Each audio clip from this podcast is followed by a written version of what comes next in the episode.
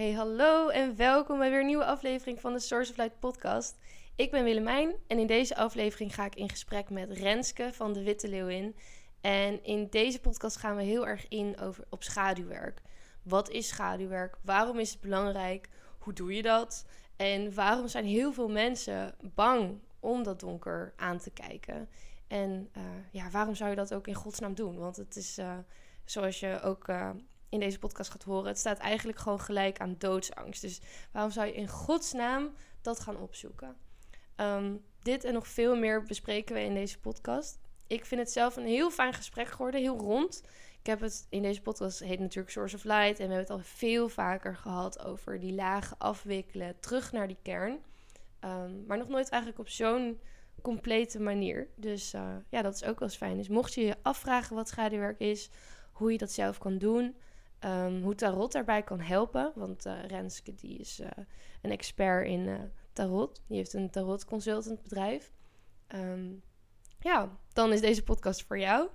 Dus ik wens je heel veel luisterplezier met het volgende gesprek dat ik had met Renske. Welkom.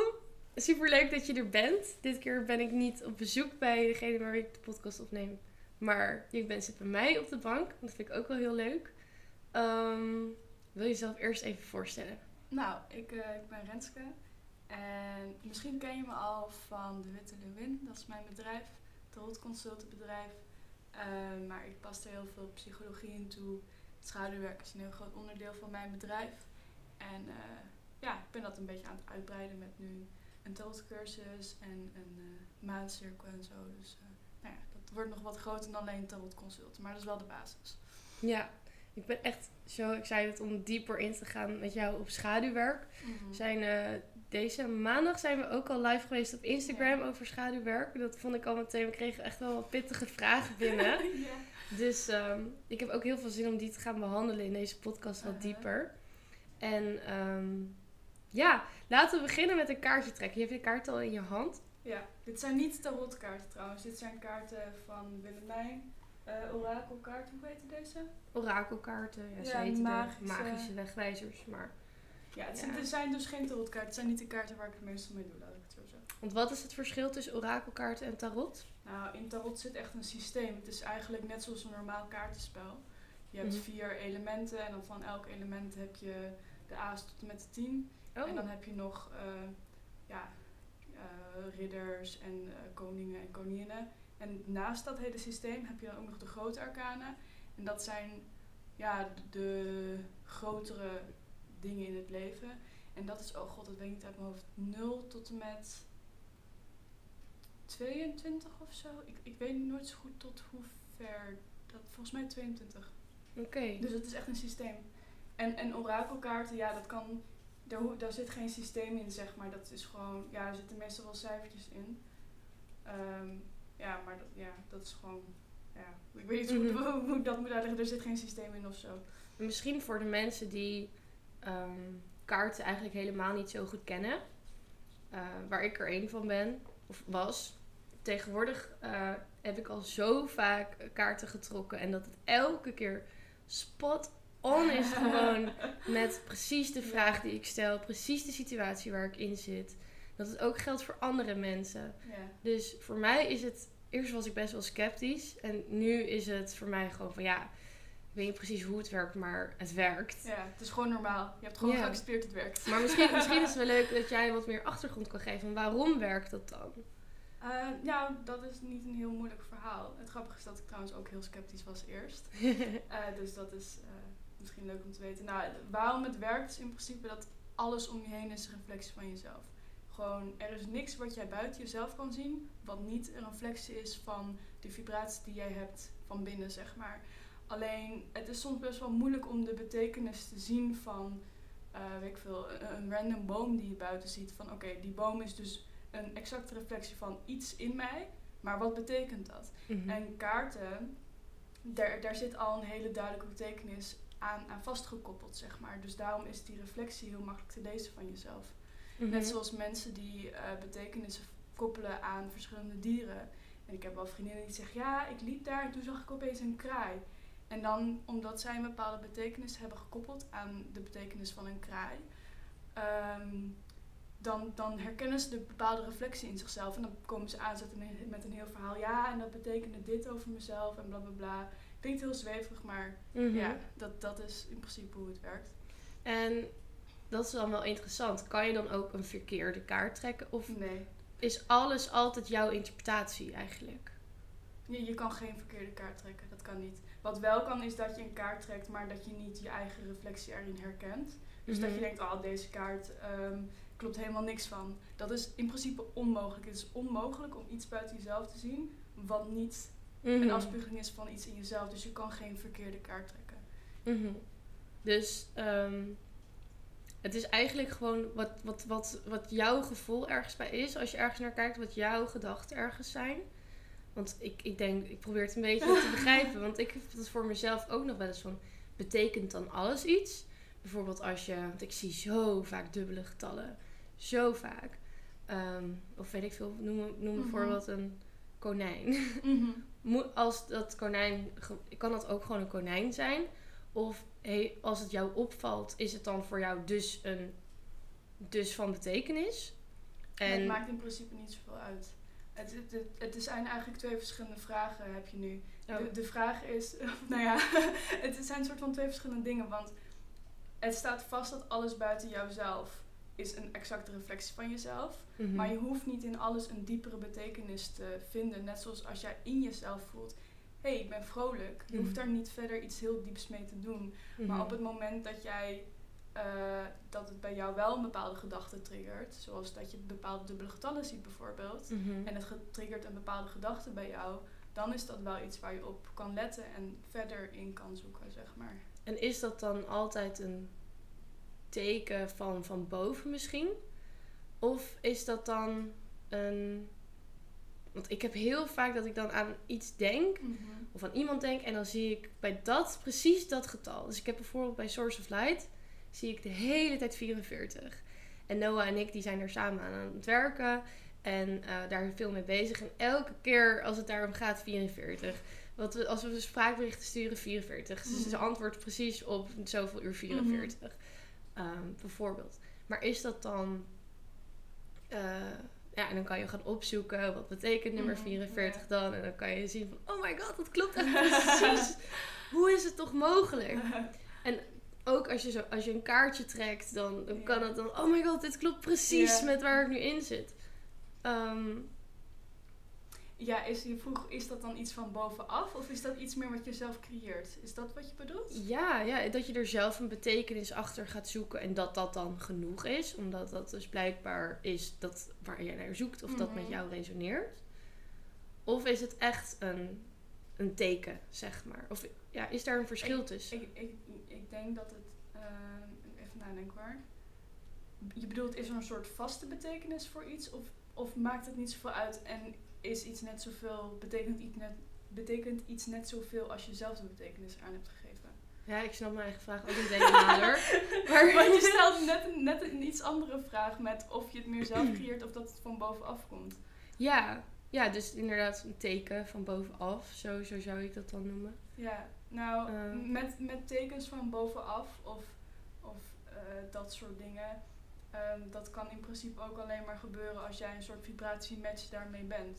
Mhm. Dus ja, dan is het een grappige vraag. Dat is bijna meer filosofisch. Creëer je het dan zelf? Mhm. Of is het iemand, een bewustzijn die dan zelf het idee verzint om dat bij jou te gaan doen? Dus jou een bepaald teken te laten zien. Hmm. Maar dan kom je ook weer op de vraag in hoeverre is die persoon jou, zeg maar, als je gaat nadenken, alles is één. Dus dan wordt het nu echt een super ingewikkeld verhaal. Oké, Misschien Ja. moeten we het iets makkelijker houden. ja, aan het begin zeker. Nou, aan de andere kant, ik vind het juist ook heel interessant Ja, om er diep op in te gaan. Want volgens mij zijn er best wel veel mensen die luisteren die ook veel dubbele getallen zien. En die dan Mhm. zoiets hebben van, ja, wat, wat is dat dan? Maar uiteindelijk komt het er misschien gewoon op neer, het resoneert. En als het resoneert, Ja. dan is het dus voor jou de waarheid. Ja, ja, en precies. voor- voor de rest hoef je dan ook niet echt dieper te gaan misschien. ja, precies. Als jij gewoon hetzelfde met bepaalde dieren, er zijn wel bepaalde betekenissen die best wel globaal Mhm. Zijn voor bepaalde dieren. Maar als jij een hele specifieke betekenis hebt gehangen aan een heel specifiek dier, Mhm.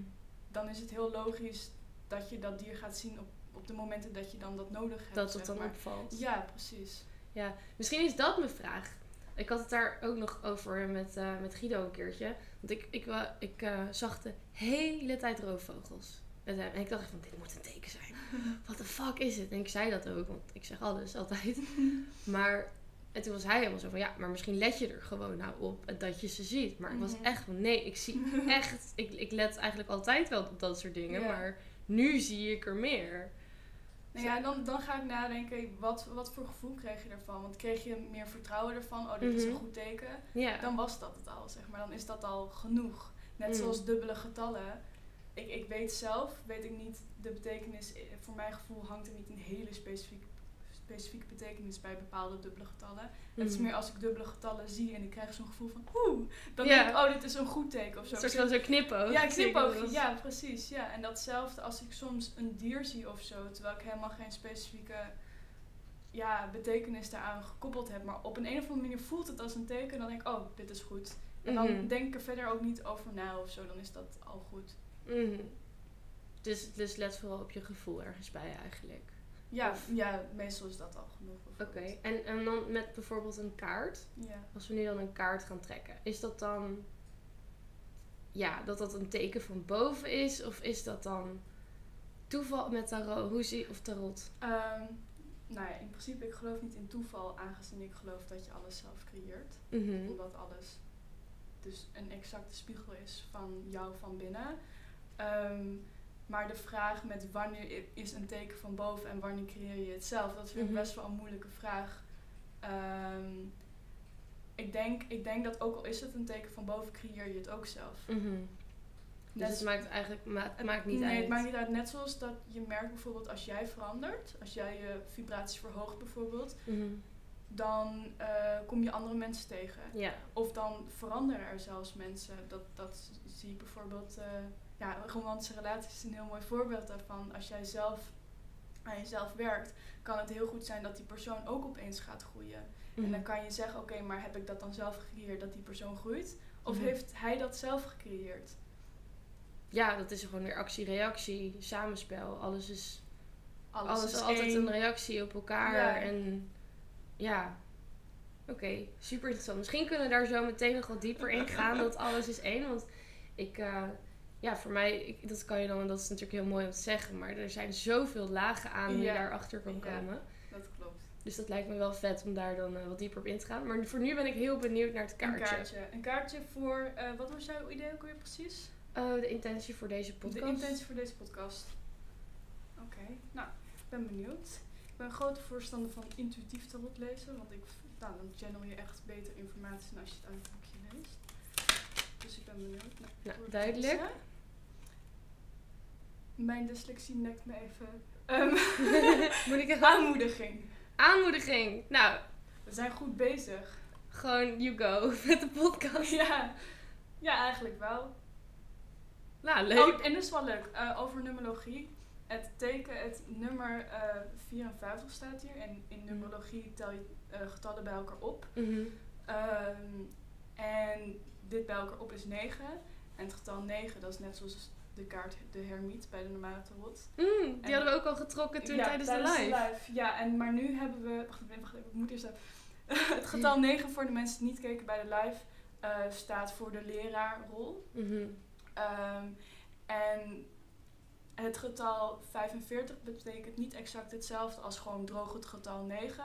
Maar het getal... 54. Oh, sorry. dat, is ook, dat is ook weer mijn dyslexie, jongens. Nou ja. ehm, het getal, hoe moet ik het goed zeggen? 54 heeft ook nog de eigenschappen van het getal 5 en het getal 4. Mhm. Oh, ik sloeg je bijna. Dat geeft niet. Ehm, dus het is een soort van level op dan de live, zeg maar. Dat is wat ik hiermee probeer te zeggen.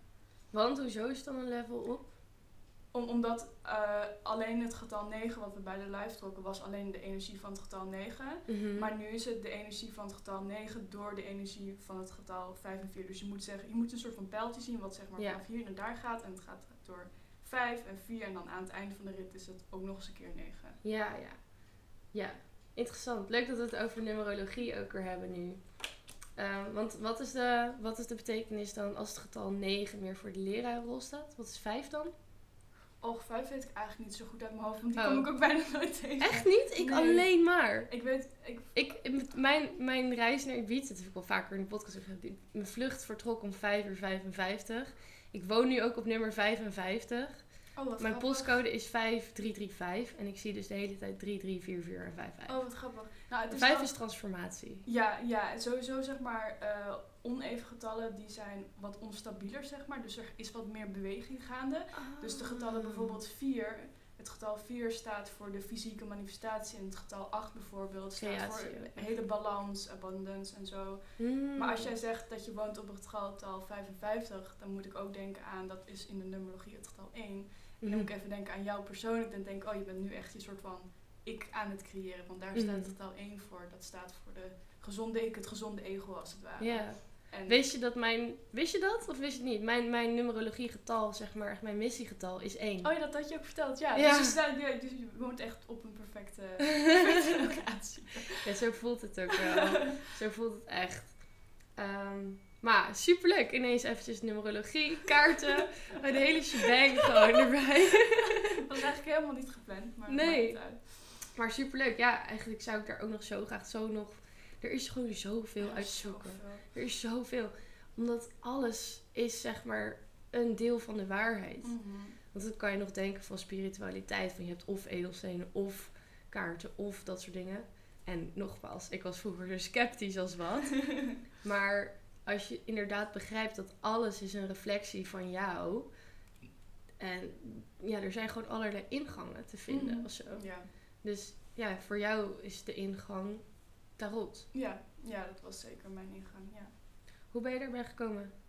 Ehm, op een gegeven moment leerde ik een vriendinnengroep kennen via Facebook. Mhm.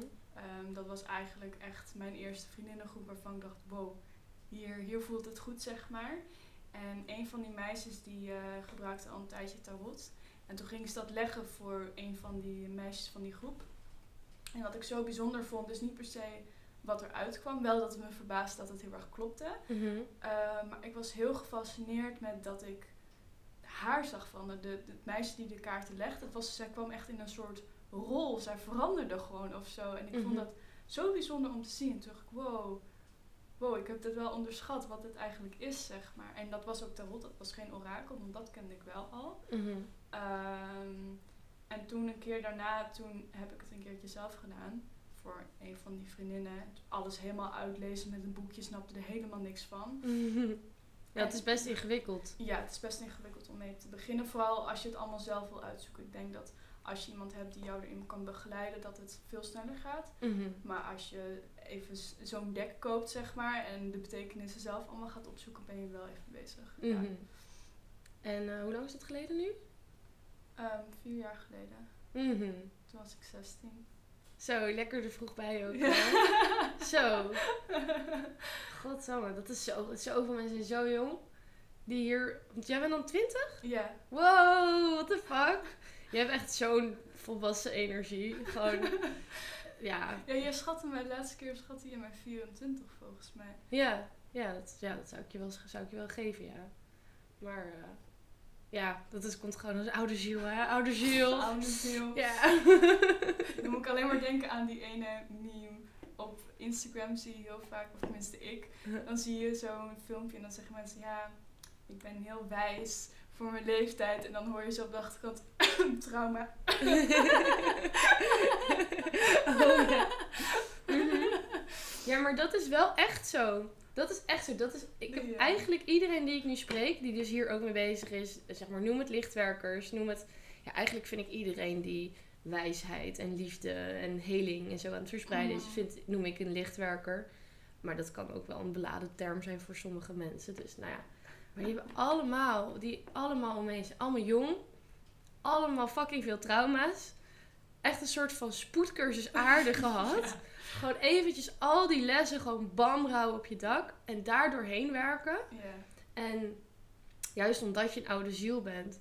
Zo kijk ik er tenminste wel echt naar. Heb jij al, herken je die les al heel snel? En heb jij allemaal al de tools in jouw zielsprint om eh, dat heel snel in te Mhm. zien en daar snel doorheen te gaan? Maar het is zo, iedereen die heeft eigenlijk allemaal trauma's in zijn jeugd meegemaakt. Echt even zo'n spoedcursus. En daardoor staan ze nu al zo Mhm. jong in hun kracht. Ja, Gewoon, ja. ja. ehm, ja, ik zit nu te twijfelen. Wil ik, wil, wil, wil ik ingaan op jouw, jouw jeugd, jouw trauma's? Of zullen we eerst even zeggen wat schaduwwerk nou precies is? Oh ja, dat is een goede ingang voor schaduwwerk. Nou, ehm, nou, we kunnen het eerst wel hebben over echt de term wat schaduwwerk is. Want anders gaan we de term rondgooien en dan snappen mensen niet wat we ermee bedoelen. Ja, inderdaad. Dat lijkt me wel goeie. Ik ben eerst benieuwd naar jouw idee. Mijn idee van Ja, schaduwwerk? Ja, jouw definitie. Ehm, ik zie het. eh, je wordt geboren als een pure, puur licht, puur ziel, Mhm. source of light. En door al die trauma's, dus in je jeugd, komen daar allemaal eh, lagen omheen. En allemaal. ehm, ja, je bestaat echt niet alleen maar uit puur licht hier op aarde, want je bent een mens. Je Mhm. komt hier met DNA, wat letterlijk informatie van je voorouders is. Eh, in je opvoeding en tijdens eh, gebeurtenissen die er gebeuren, krijg jij gewoon allemaal informatie. Draag jij die bij je. Mhm. En ehm, daar zitten delen bij die door de maatschappij wel geaccepteerd worden. Er zitten delen bij die door de maatschappij en jezelf niet geaccepteerd worden. ehm, die jij eigenlijk weg wilt drukken. En waar je onbewust van bent. Ehm, dus ik zie het uit een soort van uit twee onderdelen bestaan. De dingen waar je niet naar wil kijken. Mhm. eh, die je een beetje bewust wegdrukt bijna. En de dingen waar je echt onbewust van bent van jezelf. Dus waar je je nooit bewust van geweest bent? Of gewoon zeg maar de allerdiepste laag van dat je er zo niet bewust van bent? Allebei. Dus zeg maar, je hebt dingen die aan het licht zijn. Dus die je wel laat zien, die er wel mogen Ja. zijn. En er zitten dingen in je schaduw waar misschien jou echt een grote kracht van jou ligt, maar die je gewoon nog niet hebt om, omarmd. Of eh, dat het gewoon te veel pijn doet, dat je er dat wegdrukt en er niet Mhm. naar wil kijken.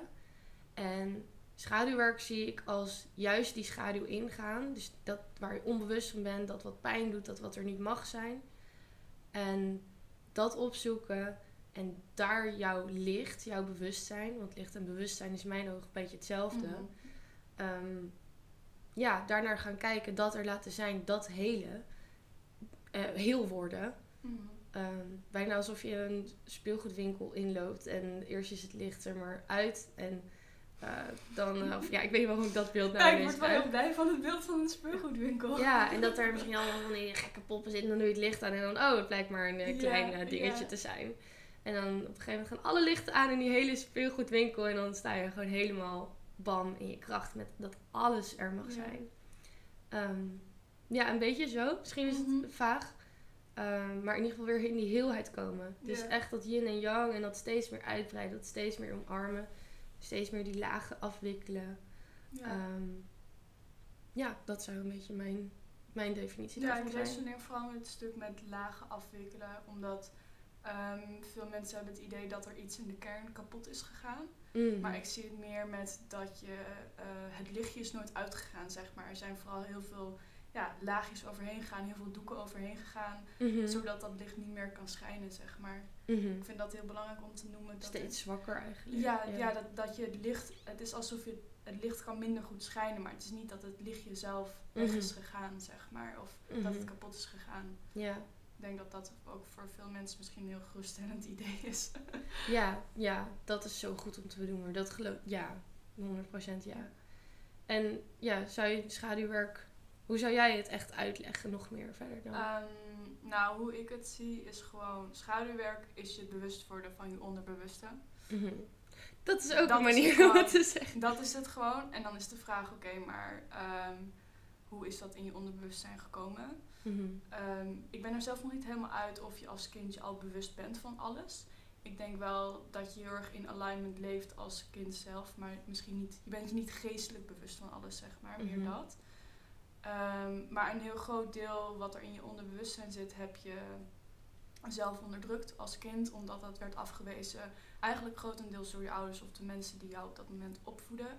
En ja, waarom zou je dat dan wegdrukken als het afgewezen werd door iemand van buitenaf? Waarom, ja, waarom zou je daar iets van aantrekken? Waarom is die behoefte zo groot? Eigenlijk is die behoefte zo groot omdat mensen die overleven niet als ze niet bij de groep horen. Mhm. En vooral als klein kind, zeg maar, dan ja, dan is dat het enige wat je kan doen, is eigenlijk je ouders pleasen om liefde te krijgen, omdat je anders. eh, Anders ga je gewoon dood. Anders ga je gewoon dood. Ja, eigenlijk is dat het. Ja. En ook al is het niet altijd even zo zwart-wit meer op dit moment, dat is wel hoe onze biologie en ons lichaam nog steeds werkt. En daarom is schouderwerk soms ook zo heftig. Omdat je soms, als je achter bepaalde dingen komt en dat echt weer wil gaan doorvoelen. Dat dan- staat gewoon gelijk aan doodsangst. Ja, dat staat gelijk aan doodsangst. En eh, ehm, dat is ook wat je voelt op dat moment eh, Mhm. wat er gaat. Dus hetzelfde met een paniekaanval is eigenlijk doodsangst. Mm. Ehm, en dat is eigenlijk waarom paniekaanval zo heftig is. Omdat je, je lichaam denkt dat je doodgaat. ja. En daarom is schouderwerk soms ook zo heftig. Omdat je dus, ja, die gevoelens weer kunnen naar boven komen. En eh, ja, je lichaam denkt oprecht dat je doodgaat. Ja, ik ga het niet mooier maken dan het is. Dat is het eigenlijk. ja, dus het is echt heel gezellig. Het is heel leuk om te doen namelijk. maar waarom is het dan zo belangrijk om dat wel te doen? Want je zou ook kunnen zeggen, nou, dan... eh, het gaat prima. Ik heb een baan. Ik heb, eh, weet ik veel, gewoon een normaal leven. Ik leef. Ik leef. Ja, nou ja. Dat... Maar leef je wel echt? Ja, dat is de Pam, pam, vraag. pam. Waarom is dat zo belangrijk om dat dan toch op te zoeken? Nou, het is zo belangrijk omdat eh, eigenlijk om twee redenen. Het stukje manifestatie, maar daar kunnen we het later nog wel over hebben, want dat is een iets groter ding. Eh, maar eigenlijk is hetgene dat als jij keuzes wil maken over hoe jij je leven in wil delen, dan kan je het alleen maar doen met de informatie die je op dit moment hebt over jezelf. Dus in hoeverre jij jezelf eigenlijk kent. Mhm.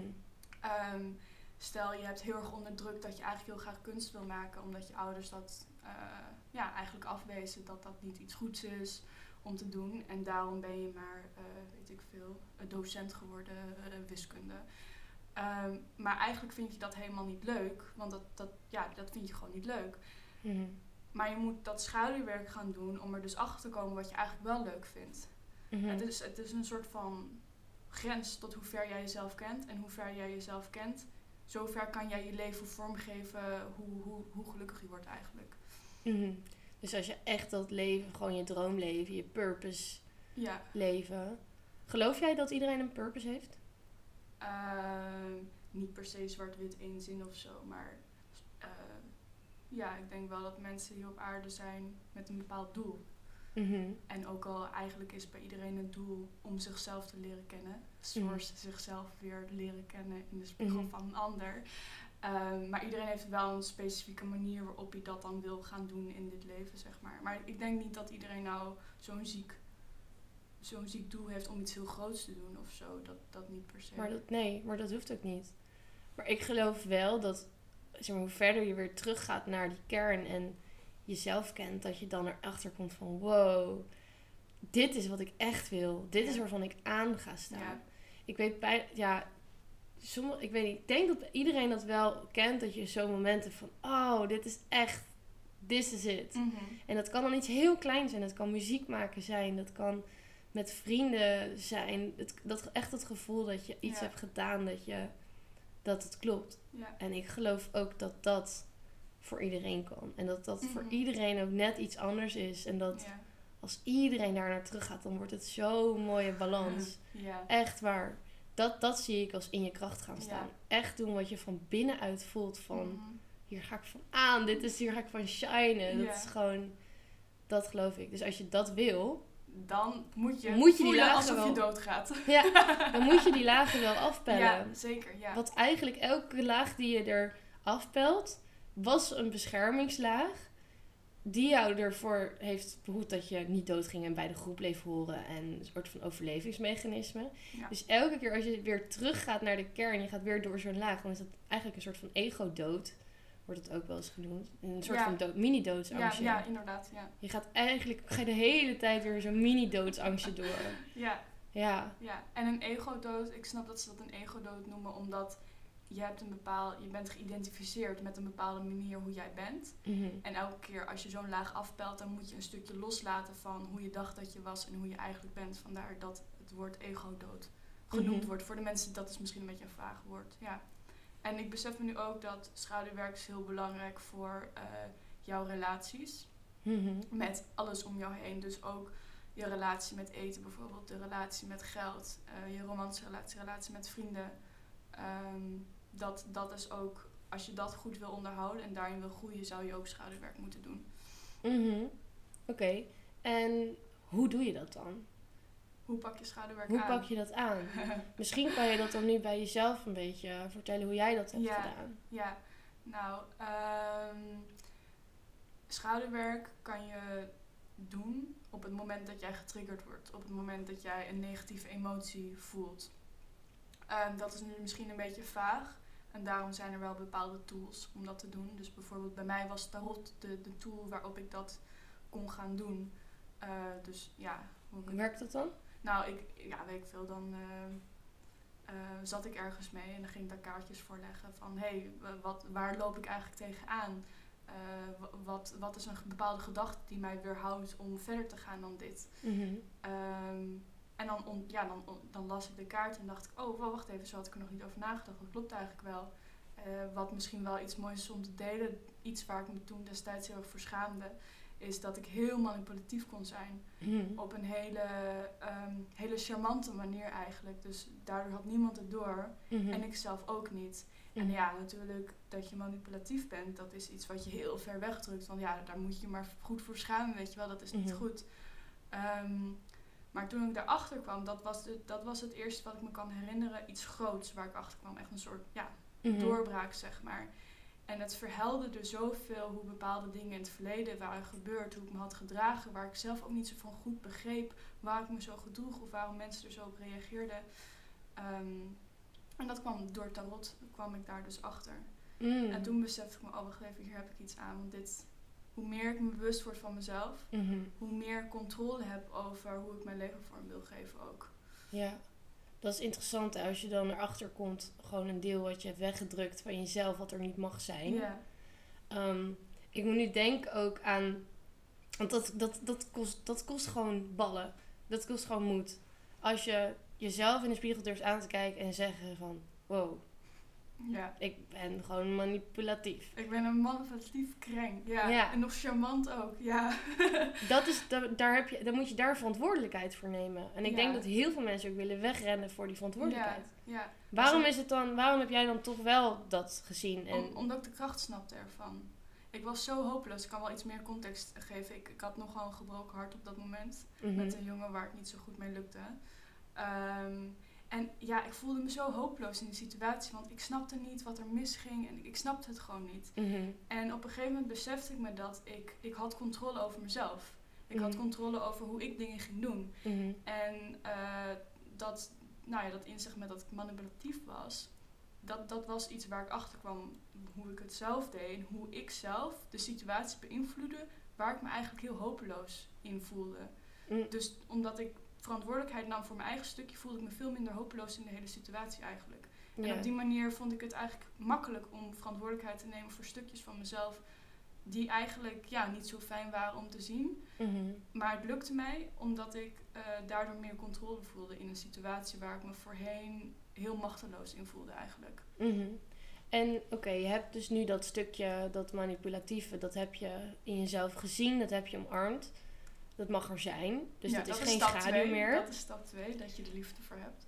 Ehm, en dan, zeg maar, is het dan zaak dat het er mag zijn en dat je dus een mani- manipulatief blijft? Of. Dat is een goede vraag. Nou, dat verschilt met wat je tegenkomt. Want je kan ook dingen tegenkomen van jezelf die meer talenten zijn die je onderdrukt hebt. Bijvoorbeeld dat je erachter komt dat je eigenlijk heel artistiek bent. En dan, dan kan je bes- ja, besluiten om dat juist te houden. Mhm. Uh, maar als we doorgaan over dat stuk van mij dat ik heel manipulatief kon zijn. ehm, wat ik toen ging doen, ik besloot om dat niet te houden, want ik zag dat het niets goeds deed. Mhm. Uh, en wat ik toen ging doen, is dat ik me er heel erg in ging verdiepen van oké, maar waarom doe ik dit eigenlijk? Wat, wat zorgt ervoor dat ik me eigenlijk zo gedraag?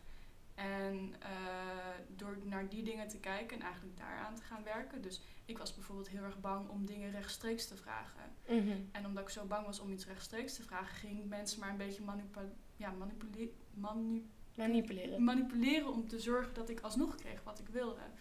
Dus het, Mhm. het, zat, het, zag, ja, het zat nog een laag dieper. En toen ben ik dus gaan werken aan gewoon meer recht door zee dingen vragen aan mensen. Mhm.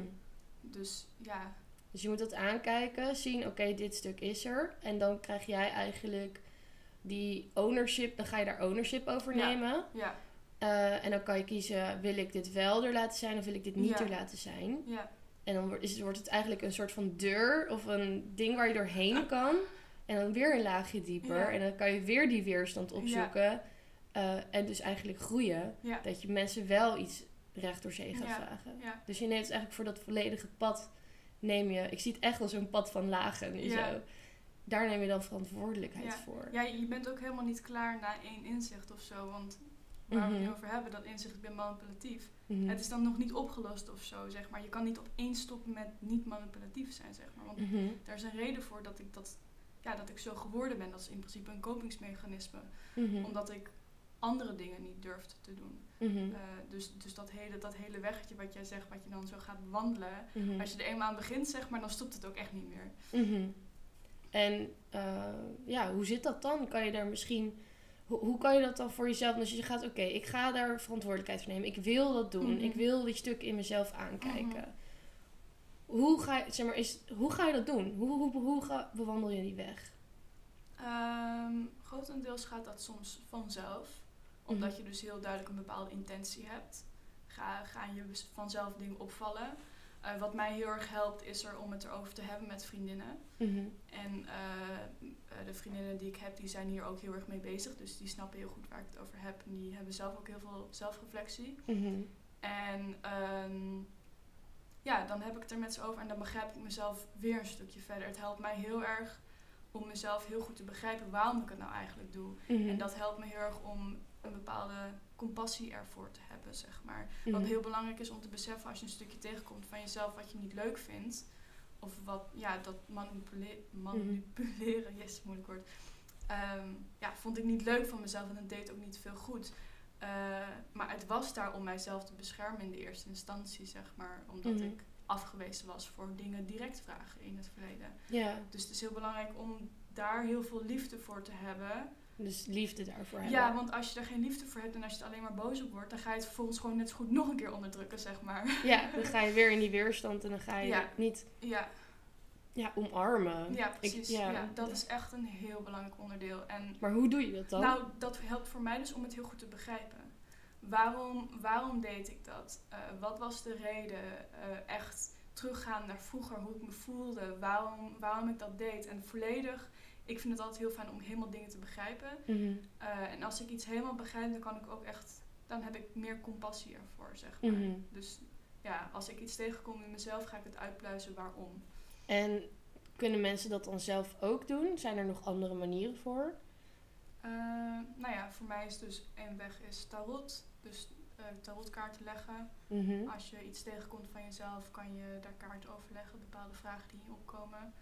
Het hebben met vrienden erover. Nou ja, iets zoals gewoon een therapeut. Dat kan ook altijd heel goed werken. Mhm. Ehm, even denken, wat waren nog meer tools? Ehm, ja, mediteren. En dan niet mediteren om het weg te drukken, maar om heel erg aanwezig te zijn met je emotie. Als je schaduwwerk doet, komt er heel veel emotie naar boven, wat je ook onderdrukt hebt. Bijvoorbeeld, toen ik achterkwam dat voorbeeld met dat manipulatief zijn, kwam eigenlijk heel veel angst naar boven. Angst om iets direct te vragen en om Mm. afgewezen te worden voor als ik iets direct vroeg. Mhm. Eh, dus ja, heel veel emotie van vroeger kwam dan ook naar boven. En in zo'n meditatie dan, dan laat je dat er dus gewoon zijn. Ja, ja, dus waarschijnlijk moet je heel veel gaan huilen bijvoorbeeld. Mhm. Het is heel belangrijk om echt aanwezig te zijn met die emotie. Mhm. Ja. Dus ja, dat is iets. Ja, eens even nadenken. Mm, het is voor iedereen weer zo anders, weet je wel. Ja, ik denk dat het belangrijkste is dat je intentie echt is om... Oké, ik ga dit aankijken van mezelf. Ja. En jouw intentie is gewoon echt groei en heelheid. Ja. En er niet van weglopen. En dan gaat het vanzelf eigenlijk. En dan gaat het zo. Dat is mijn ja. ervaring eigenlijk. Je moet echt wat commitment hebben daaraan. En dan. Mhm. Journalen kan natuurlijk ook goed dat helpen. is een hele goede, ja zeker. Ja. Ja, Ja. dus, dus voor praktisch, want ik weet nog dat Mirona tijdens Ja. de live dat. ja, ik zat ook Dus, aan te eh, denken. Of eh, wat ik ook een keer gedaan heb trouwens, is eh, spraakopnames maken gewoon in mijn eigen mobiel. ja. Want het helpt soms om spraakopnames te maken naar vriendinnen. Mhm. Maar soms kan er iets zijn waar je eigenlijk zo voor schaamt. Of dat je eigenlijk zo in de war bent dat de spraakopname oprecht een half uur gaat duren. Mhm. Ehm, dat je het gewoon, dan kan je het gewoon in je eigen mobiel doen. En Ja. dan hoor je jezelf praten Ja. en dan heb je ook weer inzichten, dat helpt ook. Mhm. Of ja, gewoon bijvoorbeeld eh, oh, in een andere omgeving zijn. Dus bijvoorbeeld in de natuur. Mhm. Eh, dat kan ook helpen. Ehm, ja, Gewoon echt bewust, de bewust van, bewustzijn. Ja. Dat is het. Dat er, je licht erop schijnen ja, en het er laten zijn. En Ja. inderdaad ook het niet willen wegdrukken. Dus alles wat erbij opkomt. ja, Alle inzichten, alle vragen, alle emoties. Laat het er zijn. Vraag door. Ga door. Ja, En je hoeft het ook niet alleen te doen. ja, zeker. En als jij je niet veilig voel- voelt bij bepaalde vriendinnen, nou, dan zijn er waarschijnlijk wordt het tijd om ook nieuwe vriendinnen. maar ja, er zijn echt genoeg mensen ook op deze wereld waar je daarmee over kan praten. Ja. Dus ehm, ja, wie weet kunnen wij daar nog, eh, weet ik veel, vrouwencirkels of zo voor gaan organiseren. Ja. Of lives. Of, Ja, zeker. want er is zoveel mensen die zijn nu bezig, die zien dit nou in. Van het Ja. is, het, het is, it's done. Ja. It's fucking. Ik ben daar ook zo klaar mee. Gewoon, het is niet alleen maar liefde en licht. En dat hoeft ook niet. Laat alles er zijn. Ja. Daar ligt de ja, groei. dat is, dat is pas liefde in licht. Dat is pas echt liefde en licht. Ja. Compassie. Ja, ik zie compassie als nog iets veel groot. Dat is gewoon alles omarmen, zeg Mhm, maar. Alles ja. er laten zijn. Ja, En eh, ja. Maar ik vind dat dan nog wel lastig, dat stukje. Want ik wilde het meteen erachteraan zeggen. Compassie, alles er laten zijn zonder te willen veranderen. Ehm, maar is dat... Ik vond Jonathan, die zei tijdens het live, die begon over... Hoe werkt het dan? Dus inderdaad, dat alles in de wereld is een reflectie van jou. Mhm. Want alles triggert iets in jou. Ja. Dus ook zodat jij al die lagen in jezelf af kan gaan pellen. Ja. Maar hoe zit dan dan bijvoorbeeld met zo'n eh, een nazi die Joden vermoordt? ja. Nou ja, nu we het erover hebben, dan zit het in ons ook. Mhm. En degene die dit hoort, sorry, sorry om dit te horen, maar dat zit ook in jou. Als je dit hoort, dan zit dat in jou. Maar wij hebben besloten met z'n allen dat dat iets heel slechts is. En daar zijn Ja. redenen voor natuurlijk. Eh, maar omdat we besloten hebben dat dat slecht is, dat iemand dat ooit zou doen, hebben we alles, alle onderdeeltjes in onszelf die datzelfde hebben, hebben we heel diep weggestopt. En daarom herkennen we onszelf daar niet in. Oké. Maar betekent dat nou dat we dan allemaal maar Joden, dodende nazi's moeten worden? Of dat Nee. lijkt me ook weer niet. Nee, het triggert bij iedereen in principe iets anders. Eh, ik kan wel even dat voorbeeld noemen van de supermarkt, wat ik in de live ook deed, vind ik misschien duidelijker. Ik was laatst in de supermarkt en er was een man en die was eigenlijk best wel vervelend. Hij was, ik denk dat hij iets van drugs ophaalt en hij was heel erg aan het schreeuwen. En ja, het was gewoon een beetje zo'n, ja, je snapt wel wat ik bedoel. En je zag iedereen zo heel erg een beetje zo afkerend naar hem kijken, weet je wel. En ik, ik deed dat ook. Totdat ik me besefte, hé, hey, maar dit is een reflectie van mezelf. Mhm. Dit is eh, iets wat ik af, ja, iets wat ik afkeer in mezelf. En dat, is, sta, dat deel staat nu recht voor me in principe. Mhm. Hetzelfde als we het hebben over nazi's. Dat is Mhm. hetzelfde, maar dat is iets minder een levendig voorbeeld, zeg maar, op dit moment misschien. Ehm, maar het triggerde wel iets in iedereen, want iedereen keek met best wel veel afkeer naar die man. Dus het triggerde bij iedereen iets. Mhm. Maar het triggerde bij iedereen waarschijnlijk iets anders. Want ik keek naar die man en op een gegeven moment besefte ik me van... oh, maar hij wil heel graag gezien worden. Hij wil heel graag gehoord worden. Hij wil Mhm. zijn stem laten horen. Hij wil gehoord worden. Want hij was heel erg aan het schreeuwen en hij, hij wilde echt... Ja, dat, dat, dat was wat hij wilde eigenlijk. En hij deed dat op een hele destructieve manier. Maar hij wist eigenlijk niet anders. Hij was heel hopeloos. Mhm. En toen herkende ik opeens zeg maar mezelf daarin. Het kleine meisje in mij wat zo graag gehoord wilde worden. En zo graag haar verhaal wilde vertellen aan, aan mensen om haar heen. Die dan eigenlijk maar niet wilden luisteren. Die frustratie erin zeg maar. Mhm. En dat was het wat het bij mij triggerde. Maar misschien was het bij iemand anders. Die ook met heel veel afkeer naar die man keek. Mhm. Die herkende misschien eh, het verheffen van je stem erin. Dat hij eigenlijk ook wel heel graag een keertje boos wil zijn. Maar dat, Mm. dat hij dat vroeger niet mocht bijvoorbeeld. Mhm. Ehm, dus het, het- hetzelfde onderwerp kan in verschillende mensen iets anders triggeren. Ehm, dus eigenlijk, als je zeg maar verlicht zou zijn, ik denk niet dat er zoiets is als 100% verlicht op deze aarde, maar ik denk Mhm. wel dat je daar zeg maar, steeds dichter naartoe kan groeien. Ja, dat is eigenlijk iemand die naar alles kan glimlachen en naar alles, voor alles compassie heeft. Dus Ja. ook voor die man. Ja, Ja, ja. en dat kan niet doen omdat hij zichzelf daarin herkent. Het is niet, sommige mensen verwarren verlichting met dat je iedereen maar lief vindt en dat je iedereen maar, eh, ja, dat, dat je alles maar oké vindt, maar dat is het niet. Het is dat je je- jezelf in alles ziet. En omdat je van jezelf houdt, Mm, uit je ook de liefde naar iemand anders, omdat je herkent dat dat een onderdeel is van jezelf. ja. Maar dan komt bijvoorbeeld eh, ik, de pedofilie of zo. Ja, ja, en er zijn gewoon echt slechte dingen.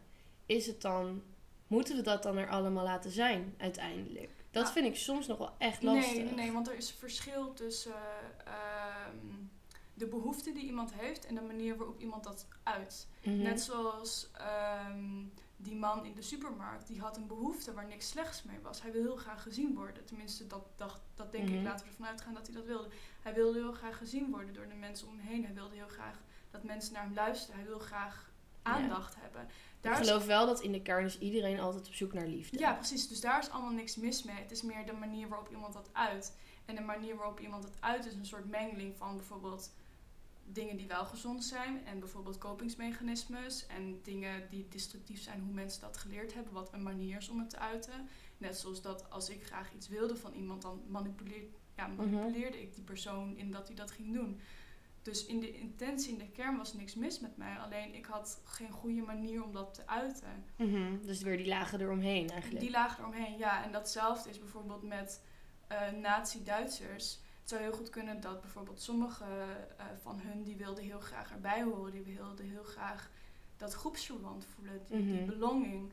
En daarom verraden ze eh, Joden en deden ze meer slechte dingen. Mhm. En dat was de manier waarop ze deden. Maar in de kern wat ze eigenlijk wilden, daar was niks mis mee. Mhm. En datzelfde zou zijn met pedofielen. Ik, ik heb zelf dat deel nog niet in mezelf gevonden, want dat is wel heel diep weggestopt.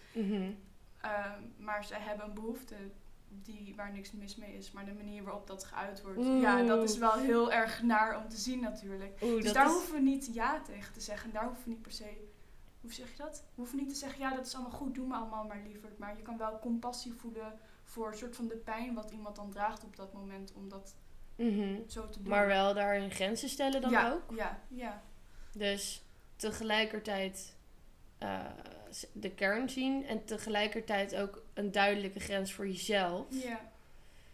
Zit het een, het is echt heel gewoon, want zeg maar, het woord pedofiel, dat kan ik wel zeggen. En dan voel ik daar niet zo heel veel meer bij. Eh, omdat ik gewoon, ik ben niet van, dat is er niet. Of ook met, eh, weet ik veel, reptilians en dat soort Oh, dingen. ja. Ik sta daar allemaal, dat satanische shit en zo. ja, Ja, dat is ook in die hoek. daar kan ik het gewoon best wel over hebben. Maar nu je het zegt van, eh, dat mag er zijn of zo. Of dat hij dat doet. Toen, oh, toen ging het bij mij echt eventjes... ehm, Ja, snap ik. Maar bijvoorbeeld dat dit nu bij mij gebeurt, hè, wat moet ik daar dan mee? Ik merk, dit triggert mij. Ja, nou, ehm, wat, je, wat je nu kan doen is ten eerste dat je die walging voelt. Je moet het eerst heel goed voelen. Je moet de trigger voelen. Die moet je niet Mhm. wegdrukken, zeg maar. De trigger moet je voelen. Ten tweede moet Dan ga ik even kokhalsen. en ten tweede, zeg maar, soms dan hebben we niet precies door wat ons triggert. Mhm. Eh, want er kan soms iets gebeuren en maar een heel klein onderdeel hoeft ons te triggeren. Het voorbeeld van die Mhm. man in de supermarkt. Wat triggerde mij eigenlijk? Wat mij triggerde was dat die man zo om aandacht schreeuwde. Mhm. Niet per se het feit dat hij schreeuwde, maar dat hij zo erg om aandacht schreeuwde.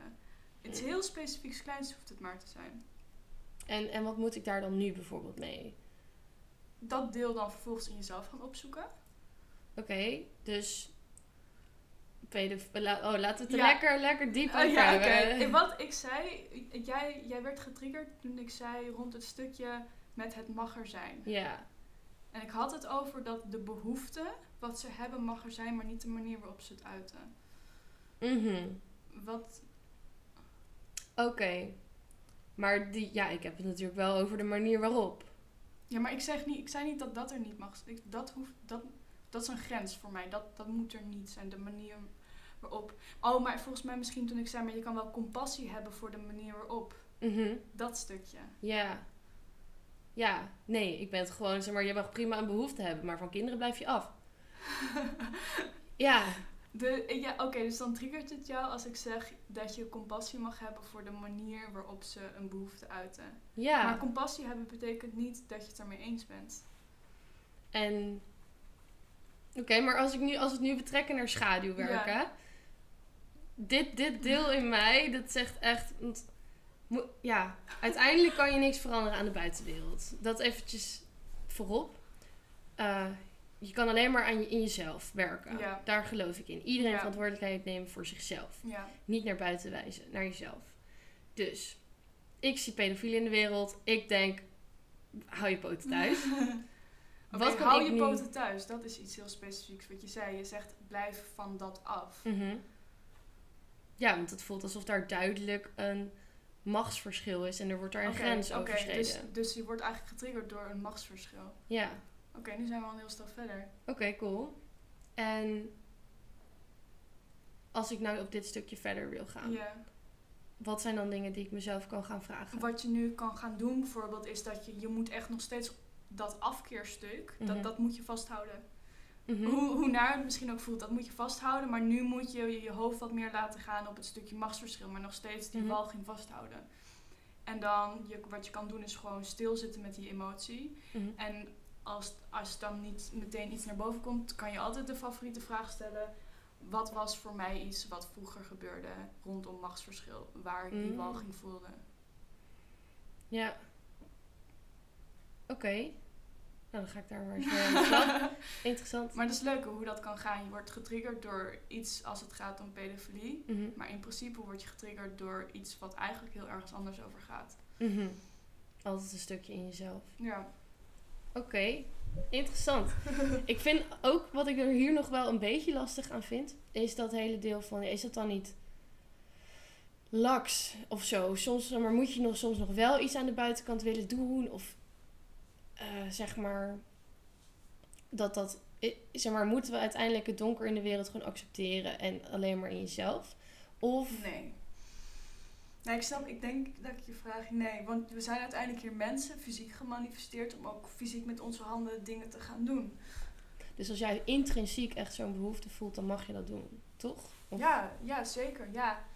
Ja, dat is juist, dat is juist... eh, Als jij intrinsiek voelt om je uit te spreken, als jij intrinsiek ja, voelt om Ja, een kinderopvang te starten. Ja, als jij ja. intrinsiek voelt, ja ja ja, ja, ja, ja, ja. ja. En zo ga jij echt de verandering Ja, teweeg brengen. Ja. In plaats van te blijven wijzen en in die weerstand te blijven ja, zitten. zeker, ja. Ja. Mooi. Gaaf. Even kijken hoor. Of ik nog... We hadden nog de vraag, weet ik, via Instagram, maar wat heb je er nou aan om de pedofiel in jezelf te herkennen? Ja, ja, dat bedoel ik eigenlijk. Oh, dat bedoelde je, die vraag. Ja, of nou ja. Wat, aan? richting. Renske, tel me. Nou, ik had er even over nagedacht nog. Maar eh, eh, eh, er is helemaal niks nuttigs aan heel specifiek de pedofiel in jezelf herkennen. Dat, dat boeit allemaal helemaal niet. Je kan net zo goed heel veel andere dingen in jezelf gaan opzoeken of zo. Het hoeft echt niet specifiek dat te zijn. Mhm. Maar wat je er gewoon aan hebt, is dat je gewoon jezelf beter leert kennen. En als jij jezelf beter leert kennen, dan kan je je leven beter vormgeven. Dat je echt gelukkig wordt en dat je nog gelukkiger wordt. Mhm. Dus ja, zeg maar, de pedofiel jezelf herkennen gaat bijdragen aan je eigen geluk. Wow. Ja, vet cool. Ehm, even kijken. De downsides van schaduwwerk. Nou, je gaat voelen dat je doodgaat. nou ja, ja, soort van wel. Je, je, je biologische systeem denkt af en toe wel dat je echt doodgaat. Daarom is het wel belangrijk dat je dit doet op plekken waar je je veilig voelt, zeg maar. Dus je slaapkamer of met vrienden waar je je veilig voelt. Ehm, dat is wel belangrijk, zeg maar. Mhm. Ja. En bijvoorbeeld vrienden verliezen. Ja. Dat is ook een downside. Ja. ja, dat is wel een onderdeel ervan. Want ja, je bent op een gegeven moment gewoon niet meer echt een match met bepaalde mensen natuurlijk. Als jij zoveel in jezelf leert, dat je denkt, ja, hoe moet ik dit nou eigenlijk zeggen? Ik denk eigenlijk dat iedereen dit wel herkent op Mhm. bepaalde manieren. Maar het voordeel is wel dat je uiteindelijk dus steeds meer vrienden tegenkomt die echt meer bij je passen. Klopt. Echt meer bij je passen. Want op de middelbare school dacht ik, oh, ik heb echt een heel fijn vriendengroepje. En toen op mijn zestiende ontdekte ik via Facebook al die andere vriendinnen waar ik nog Mhm. steeds bevriend mee ben. En toen dacht ik, oh, maar dit is echt een vriendschap. Maar dat is echt dat verschil tussen die lagen. Ja, je kan vrienden zijn op verschillende lagen. Zeg maar echt, je kan vrienden zijn op die buitenste lagen. Dus bijna welke kleren je draagt en zo. Ja. En dan uiteindelijk ga jij steeds dieper in jezelf. En dieper in jezelf, dieper in jezelf. En dan komen er ook mensen op je pad. Jij resoneert dan op een gegeven moment gewoon niet meer met die mensen die nog op die buitenste lagen zitten. Ja. En jij resoneert wel met mensen en die komen vanzelf op je pad. Want zo werkt de Love Ja. Attraction. Die ook op die diepere lagen zitten. Ja. En dan kan je ja, samen, samen diep gaan. ja, dus met schouderwerk, zeg maar, het is niet altijd leuk. Vooral in het begin, als je nog misschien niet helemaal snapt waar je nou mee bezig bent. Mhm. Ehm, want het haalt ook heel veel eh, dingen van vroeger omhoog die je dus onderdrukt hebt. Mhm. Ook emoties, bepaalde herinneringen kunnen omhoog komen die helemaal niet fijn zouden zijn. Ja, en de eerste keer denk je nog echt dat je doodgaat. Maar hoe vaker je zeg Ja, maar doodgaat, hoe meer je denkt van... Oh, dit hoort erbij, Ja, dit is groei. Ja, dat is hetzelfde. Ja, met een paniekaanval, dan ren je ervan weg. Mhm. Ehm, eh, maar ik heb nu bijvoorbeeld zelf geleerd, ik heb een tijd heel veel last gehad van paniekaanvallen. En op een gegeven moment leerde ik mezelf aan om daar naartoe te gaan. En dat is Mm. heel eng, want je lichaam denkt echt dat je doodgaat. En je ziet echt de meest enge beelden voor je. Tenminste, shit. dat had ik. Ik, was heel visu ik ben heel visueel ingesteld. Ehm, en het enige wat mij zeg maar hielp was zeggen... Renske, je bent veilig. Er gebeurt niks met je lichaam. Er gebeurt niks met je lichaam. Er gebeurt niks met je lichaam. Mm. En ja, ik had echt het gevoel alsof ik door een hel heen ging. Ja. Maar daarna viel ik in slaap. Mm. dus ja, ik was er helemaal doorheen gegaan. Toen viel ik in slaap. Ja, want dat is ook nog een ding wat ik belangrijk vind om te zeggen. Je bent in de kern altijd veilig. Ja. Uiteindelijk zijn al dat donker, al die angsten, alles, of het nou buiten in de wereld is of in jezelf, het is allemaal een illusie. Uiteindelijk is alles liefde. Ja. En dat klinkt super abstract misschien. En misschien moet je dat zelf eerst nog echt op een bepaalde manier inzien. Want ik heb dat echt ingezien en ervaren. En dat betekent niet dat ik het echt leuk vind. Want ik ben bijvoorbeeld heel bang in het donker. En dan ga ik gewoon het donkere bos in met mijn gekke hoofd. En dan al die angsten door. Maar uiteindelijk merk je dan, want het is allemaal een illusie. Ja. En zelfs al gebeuren er dan dingen waar je dan bang voor kan zijn. Zelfs al komen er, weet ik veel, moordenaars of eh, ga je in Auschwitz zitten. Ik moet dan altijd maar denken aan die man in Auschwitz. En er zijn veel meer voorbeelden. Die was gewoon verlicht daar. Die wist, ook al is alles om me heen donker, het licht zit in jezelf. Mhm. En dat is echt waar. En het kan niet kapot. Het kan, nooit kapot. Door, door wat je ook meemaakt, het kan niet kapot. Het kan niet Het kan kapot. niet. Dus als je dat weet, als je deze informatie hebt, dan mag jij gewoon. Je, ho- je hoeft het niet te doen, maar dan weet je, dan ben je gewoon gesterkt. Je kan dat Ja. pad aan. Ja. Je krijgt ook niks wat je niet aan kan. Oh, dat zeker. Dat is ook een goeie. Je krijgt Ja. niks wat je niet aan kan. Dus ik hoop dat dit je ook weer een extra stukje vertrouwen geeft. Dat je, ja, die lagen aan durft te gaan Mhm. kijken. Ja. Er kan niks fout gaan. In Nee, en met, met schaduwwerk, het wordt alleen maar beter. Ja, Hoe, hoe meer je van jezelf leert, leert kennen, hoe beter het wordt. Hoe beter het wordt, hoe beter het wordt. Je kan niet meer terug. want je wordt steeds bewuster. Je wordt steeds bewuster, ja. dus je ja. wordt steeds sterker. Ja, ja. Je kan steeds meer aan. Ja. Je hebt het allemaal embraced. Ja. En dat is, that's the beauty of it. En soms dan denk ik van, ja god, jezus, ik ben nog steeds heel erg moe nadat ik allemaal dingen bij mezelf ontdekt heb. Maar dan moet ik echt even terugkijken en denken, oh, maar ik ben nooit meer zoals toen geweest. Ik ben eigenlijk altijd vooruit gegaan. Ja, En dat stukje met dat je altijd veilig bent in jezelf. ja. Dat is heel belangrijk om te onthouden. Ja, als je biologische lichaam denkt dat je doodgaat, Die kern van jou. die kern van jou die blijft, dat kan Die niet, blijft. Dat kan niet weg, zeg maar. Mhm. Dat is misschien goed om te onthouden in je hoofd. Ja, zeker. Zo mooi.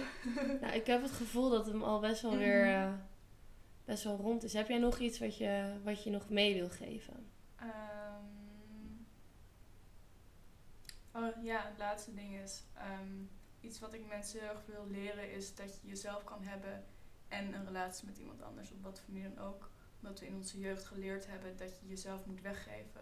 Of, en dat je dingen in jezelf moet verbergen om maar geaccepteerd te kunnen worden door je ouders, omdat je anders bijvoorbeeld straf kreeg. En dat zit zo diep in ons dat ik heel graag mee. Oh, dat ik. Oh, ik denk. Maar dat, je, dat ik heel graag mee wil geven dat je helemaal jezelf kan zijn, alles, en nog steeds connectie kan hebben met de mensen om je heen. Hm. En hoe heb je daar nog misschien tips voor? Schuilenwerk. Schuilenwerk. Nee, maar ook dat bijvoorbeeld open communiceren naar elkaar. Ja, bijvoorbeeld, Of- ja. Eh, Ja, mijn, mijn tip is ga het aan. Want de enige manier waarop je het kan helen is het tegenovergestelde ervaren. Hm. Dus, dus juist ook in een relatie als daar triggers zijn of pijnpunten. Ja, ren niet weg, maar, maar ga het aan in jezelf en bespreek met anderen. En datzelfde in vriendschappen. Ik heb ook wel eens in vriendschappen triggers gehad, zeg maar. Mhm. Ga ik dat ook aan. Ja, dat is zo waar. Ik heb nu ook eh, contact met iemand en we zijn ook echt zo mooie spiegels voor elkaar. En ik leer zoveel al in de twee weken zo ongeveer dat we elkaar kennen. Gewoon juist door als iets je triggert dat uit te spreken. Ja. En dat vind ik fucking eng, omdat je bang bent om afgewezen te worden. En de relatie dus te verliezen. Ja. Ja. Terwijl met hem heb ik gelukkig nog niet zoveel te verliezen. En ik zie nu ook echt van, ik ben hier voor mezelf. En als ik zelf die weerstand opzoek en zelf die triggers aanga... en ik weet wat ik verdien, namelijk het allerbeste... Mhm. En als jij dit luistert, jij ook. En als jij aanvoelt van, dit is niet het allerbeste en ik wil hier iets mee... dan mag je dat gewoon uitspreken. Ja, En juist als je dat allemaal gaat uitspreken, dan, eh, ja, dan komt er ook, kan er ook alleen maar iets beters op je pad Mhm, komen. ja. Omdat jij groeit als mens. ja, je kan niet meer terug. Het kan niet. Het- Het, kan nee. niet meer slechter. Nee, dus ook al ben je dan bang om die relatie te verliezen, wie weet is dat wel echt gewoon. Wie, of, of hij wordt beter doordat je het uitspreekt en het aangaat. Ja, Of je verliest hem en dat is dan uiteindelijk ook het beste voor jou, Ja. voor jouw groei. En dan komt Ja. er iemand die nog veel beter op die diepere lagen Mhm. ook van jou past. Ja, die daar zeker. ook mee wil groeien. ja. En datzelfde geldt voor vriendschappen. Ook al is dat wat minder intens dan een liefdesrelatie, maar ja, zeker. Mhm. Ja. Ja. En daarom zijn relaties en vooral liefdesrelaties de grootste triggers, de grootste spiegels. Mhm. Zeg maar, ik heb nog een tip. Als je schaduwwerk wil doen, ehm, ga een romantische relatie aan. ja, makkelijker gezegd dan gedaan, maar Zeker, ja. het komt vanzelf. Maar inderdaad, ja, en ook qua vrienden. Ja, eerst eh, moet je echt door die eerste laag van weerstand heen en die vrienden kwijtraken. ja. Misschien wel. Voor mij geldt dat in ieder geval. ja. Maar daarna komen dan mensen die wel passen bij die diepere Mhm. lagen van jou. Ja. Dus ja, als je dat gewoon weet, dan eh, kan het eigenlijk niet meer fout gaan. Dat is leuk, hè? Ja. Dat is leuk, ja. Het kan gewoon niet fout gaan. Nee, eigenlijk niet. Nee. Dat Nee. Hartstikke bedankt voor dit mooie gesprek. Ehm, waar kunnen mensen jou vinden? Eh, mensen kunnen me vinden op Instagram en Facebook en heet ik De Witte Lewin. Eh, ik heb ook een website, dat is www.de-witte-lewin.nl. Eh, en eigenlijk is ja, dat het. Oh, je kan mailen naar, ehm, als je vragen hebt of wat dan ook, naar renske.de-witte-lewin.nl. En wat kunnen mensen bij jou doen? Ze kunnen... Eh, ja, persoonlijke tarotconsulten. Eh, dus dat is meer een soort ja, coachingsgesprek. Ik heb meer feedback gekregen dat het op therapie lijkt dan een soort van eh, waarzegger. Dat is ook niet wat ik wil uitdragen, waarzegger. Dus ik ga je echt meer begeleiden in een dieper stuk, zeg maar. Mhm. En waar ik nu heel erg druk mee bezig ben, is een nieuwe maandcirkel aan het opzetten in Friesland. En dat is ook wel echt dat we een beetje de diepte in gaan. Niet alleen maar leuke intenties zetten voor die nieuwe maan, maar echt ook een stukje schaduwwerk erbij. Eh, en het volgende waar ik nu nog mee bezig ben is een eh tarotcursus. En dan ga ik het meer hebben over ja, een beetje de diepere laag van tarot. Hoe je het echt goed kan begrijpen. Dus niet ehm, ja, alle betekenissen van alle kaartjes ga ik niet langs, want dat kan je zelf opzoeken. Maar meer heel erg diep uitleggen over de vier elementen, want het komt heel sterk terug in het tarot. En als je dat heel goed begrijpt, dan kan je zelf de kaart ook beter en dieper begrijpen. Dus Mhm. ook meer eh, een soort van intuïtief eigenlijk. Nou, super interessant. Dus je hoort het als je denkt na dit gesprek van... Hmm, give me some shadow. Dan eh, moet je bij het witte leeuw ja, in zijn. zeker. Hartstikke bedankt voor het luisteren. Ik hoop dat je het leuk vond en vooral dat je er weer inspiratie en vertrouwen uit hebt gehaald, zoals altijd. Ook weer zoals altijd alle linkjes staan in de beschrijving. En dan wens ik je een hele mooie dag. En zie ik je heel graag de volgende keer weer bij de Source Flight podcast. Tot dan!